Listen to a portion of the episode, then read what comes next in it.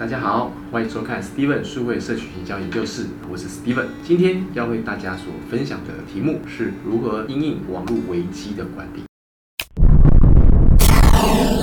首先要先跟大家说明什么是网络危机。网络危机的意思指的是说，现在是最民主的时代，所以品牌在网络上面会遇到很多网友的正面的称赞、负面的谩骂，或者是被批评指教等等都有。当我们遇到网络被网友所挞伐，可能是误会，可能是真的品牌有一些失误问题的时候，品牌该如何处理？首先跟大家分享一个观念。第一个观念呢，我们先来判断一下是不是被竞品所恶意攻击。那这时候呢，可以有三件事情来做观察跟了解。第一呢，查证攻击的源头。其实有时候我们看原文、主文的这种网络的负评，看看这一个账号，直接 Google 搜寻这个账号，通常会看得出它的前后文的状况。如果本身这个账号的背后，它可能是一个假账号，或者是没有什么人们的朋友，没有什么 update 它的 status， 或者它账号刚成立没多久，所以它可能是一个被做的账号。这是第一个判断的源头。第二个呢，是了解讯息的方向，它是不是很正常，像人们会说的内容，还是说像个机器一样对特定事情攻击？那我们要盘点一下舆论的方向啊，有哪几个层面啊？它是不是很自然？如果不是很自然的话，比较像是被竞品或者是有心人士所操作，这是第二个要判断的。再来第三呢，如果我们判断是竞品之间的攻击，或者是被有心人士操作的话，很重要的是我们需要获取一些行销资源，跟公司要资源，因为对方是拿了资源来对我们做处理嘛，所以我们也要有资源对他们做应用。以上这是对竞品的部分。再接下来要跟大家介绍危机处理四 R 的观念。第一个 R 呢是 Ready， 第二个 R 是 Render， 第三个 R 是 Response， 第四个 R 是 Recover。第一个 Ready 指的是什么呢？有句话叫人在江湖走，下一句话是什么？谁能不挨刀？所以在一开始要做 ready 的时候，我们需要做预备跟盘点。盘点什么呢？可能会被恶意攻击的一些问题，我们该如何因应跟调整？平常就要先准备好。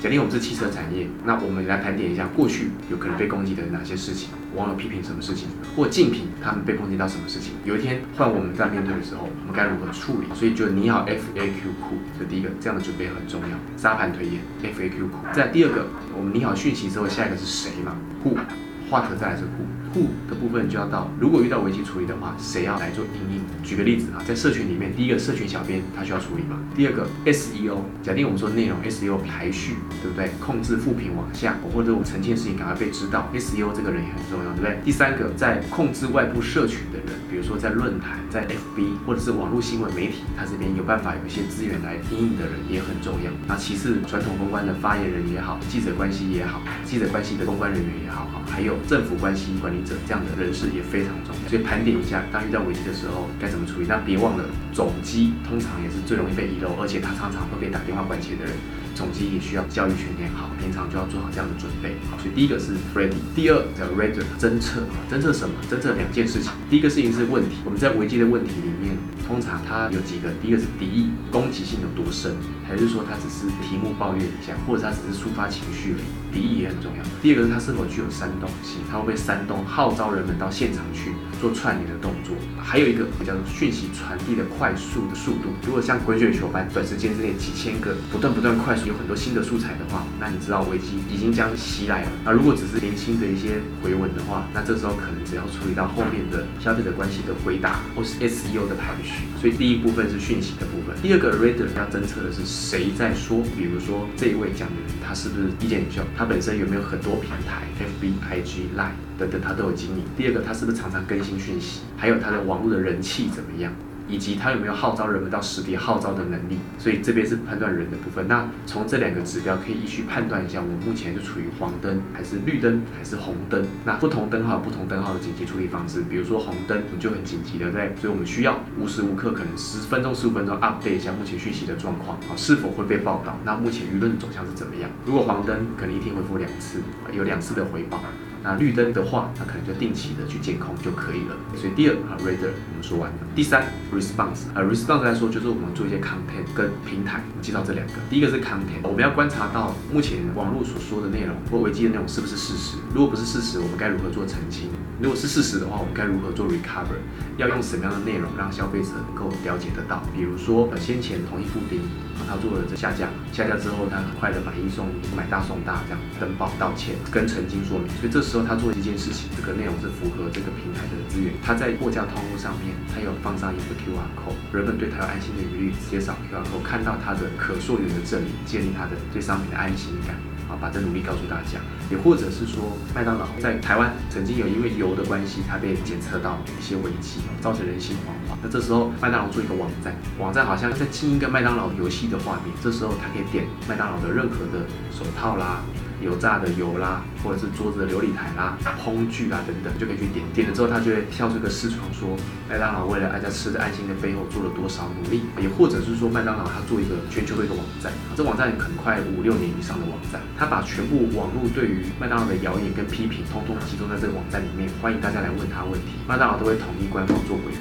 那这样的好处是，第一个是集中火势，它把很多负面的问题的内容，希望能够在这个网站集中做解决，不要野火燎原。第二个，这个网站出来也代表说，麦当劳也要彰显说它的品牌的价值，就是要为大家解决安心食品的问题啊，它是非常的开诚布公、公开、公平、透明去解决问题。那再来回应的部分呢，我们刚刚以内容举完之后，我们再讲平台啊、哦。平台的回应就有分，比如说第一个自媒体官网最新消息，官网的大的 banner 是不是要做处理？还有我们的 YouTube channel、Facebook channel 这种自营的媒体，需要把它做调整，是不是该置顶要置顶，该换 cover photo 换 cover photo 啊，该放懒人包的对不对？议题 F A Q 懒人包的都把它放上去。再来其次就是外部来说啊，也有分要不要找意见领袖，或者是找拥戴我们的一些正面例子的人来帮我们做背书，还有能够。用一些外部社群论坛啊，比如说妈妈类就 Baby Home， 三 C 类就 Mobile 零一，学生类 D C O M 啊，这些不同的论坛，我们是不是置入一些该平反的啦、该解释、该说明、该道歉的内容，把它放上去？第四 ，recover，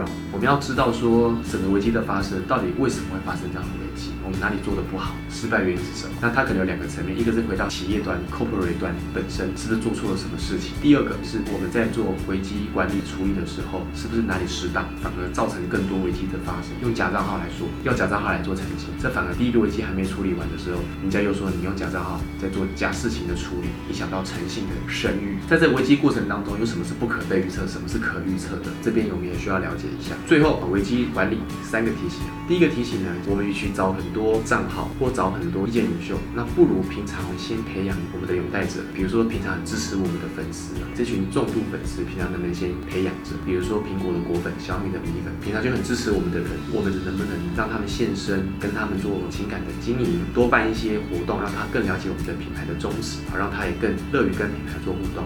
等到我们品牌发生危机处理的时候，需要有一些人帮我们背书也好，让他们理解我们的状况也好，帮我们说好话也好，这样才会有一些利基点。这些人平常是可以帮助我们的。这第一个提醒。第二个提醒呢，我们讲求要很及时的来做回复，可是呢，请别太率直。有时候网友的一句话，我们不一定要太认真，有时候跟网友认真就输了，所以我们也要理解到网友的滚雪球的速度，不平速是不是很快？那有没有消弭的迹象？是不是一定要对它做处理？那这部分通常网友最喜欢做一件事情，就是把你的话变成卡通化，故意截一段话，那把这段话把它放大，前后文都不管。记者也喜欢引用这样的一句话来放大，所以通常我们讲的一些内容很及时，可是也别太率直，就是要小心一点。第三个，解决危机的管理来说，通常是要给大家建议，就是说要重视情感的交流，而非理性的分析跟解释。情感要大于理性。那有时候一昧的去跟网友辩解啊，其实你看到很多危机状况，就是一开始都不承认，直到后面就站起来道歉，何不一开始就直接很坦然的面对，然后把真心诚意拿出来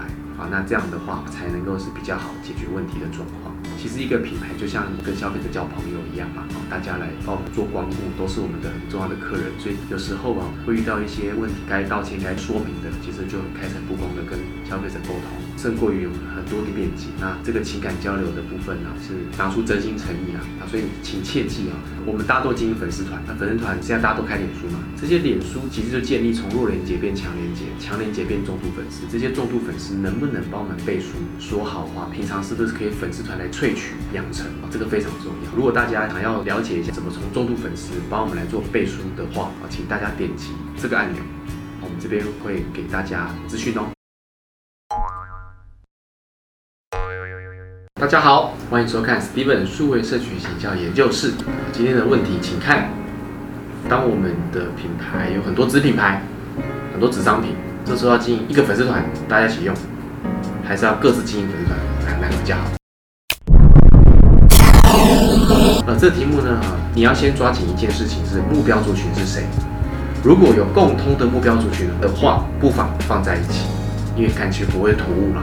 可是如果今天面向不同的目标族群，比如说保养品，对不对？有些大的外商的国外的大品牌的保养品，它可能有从小资女的比较低价入门的商品，可能是到轻熟女，再到熟女，对不对？这种抗老的商品，这种不太一样面向，这时候你就可能不一定是用一个粉丝团来做操作，或者是说有一些品牌，举例电影系列的，比如福斯影业一个电影系列，它是要经营一个还是多个，有没有？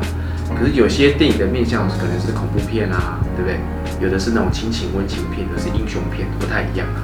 有的时候是要看到我们目标族群啊。那如果目标族群是一致，就用同一个；如果分散的话，您就分散不同的平台来做操作。所以第一个是目标族群，第二个指标要看的是您的资源啊，就是钱够不够用啊。操作一个粉丝团，就花完你全部的预算的话，你也只能用一个，这是现实条件。但如果预算还够的时候，你不妨经营几个，因为环绕着目标族群经营几个，这个您操作的粉丝团啊，才会是比较到位的。第三叫时间，什么意思呢？就这个粉丝团，你如果为它分散开了很多，会不会有一些用用就没有了？它会有一些产品寿命，或者它是一个测试的新品，它不一定会很久。那如果时间一波一波，或是可能短期的时候，那你会需要的是一个粉丝团就好了。所以第三个点是时间。谢谢大家，如果觉得这样问答的题目对你有所收获的话，欢迎在底下帮我们多留言，那我们这边会尽快的来多回复大家的问题。谢谢大家。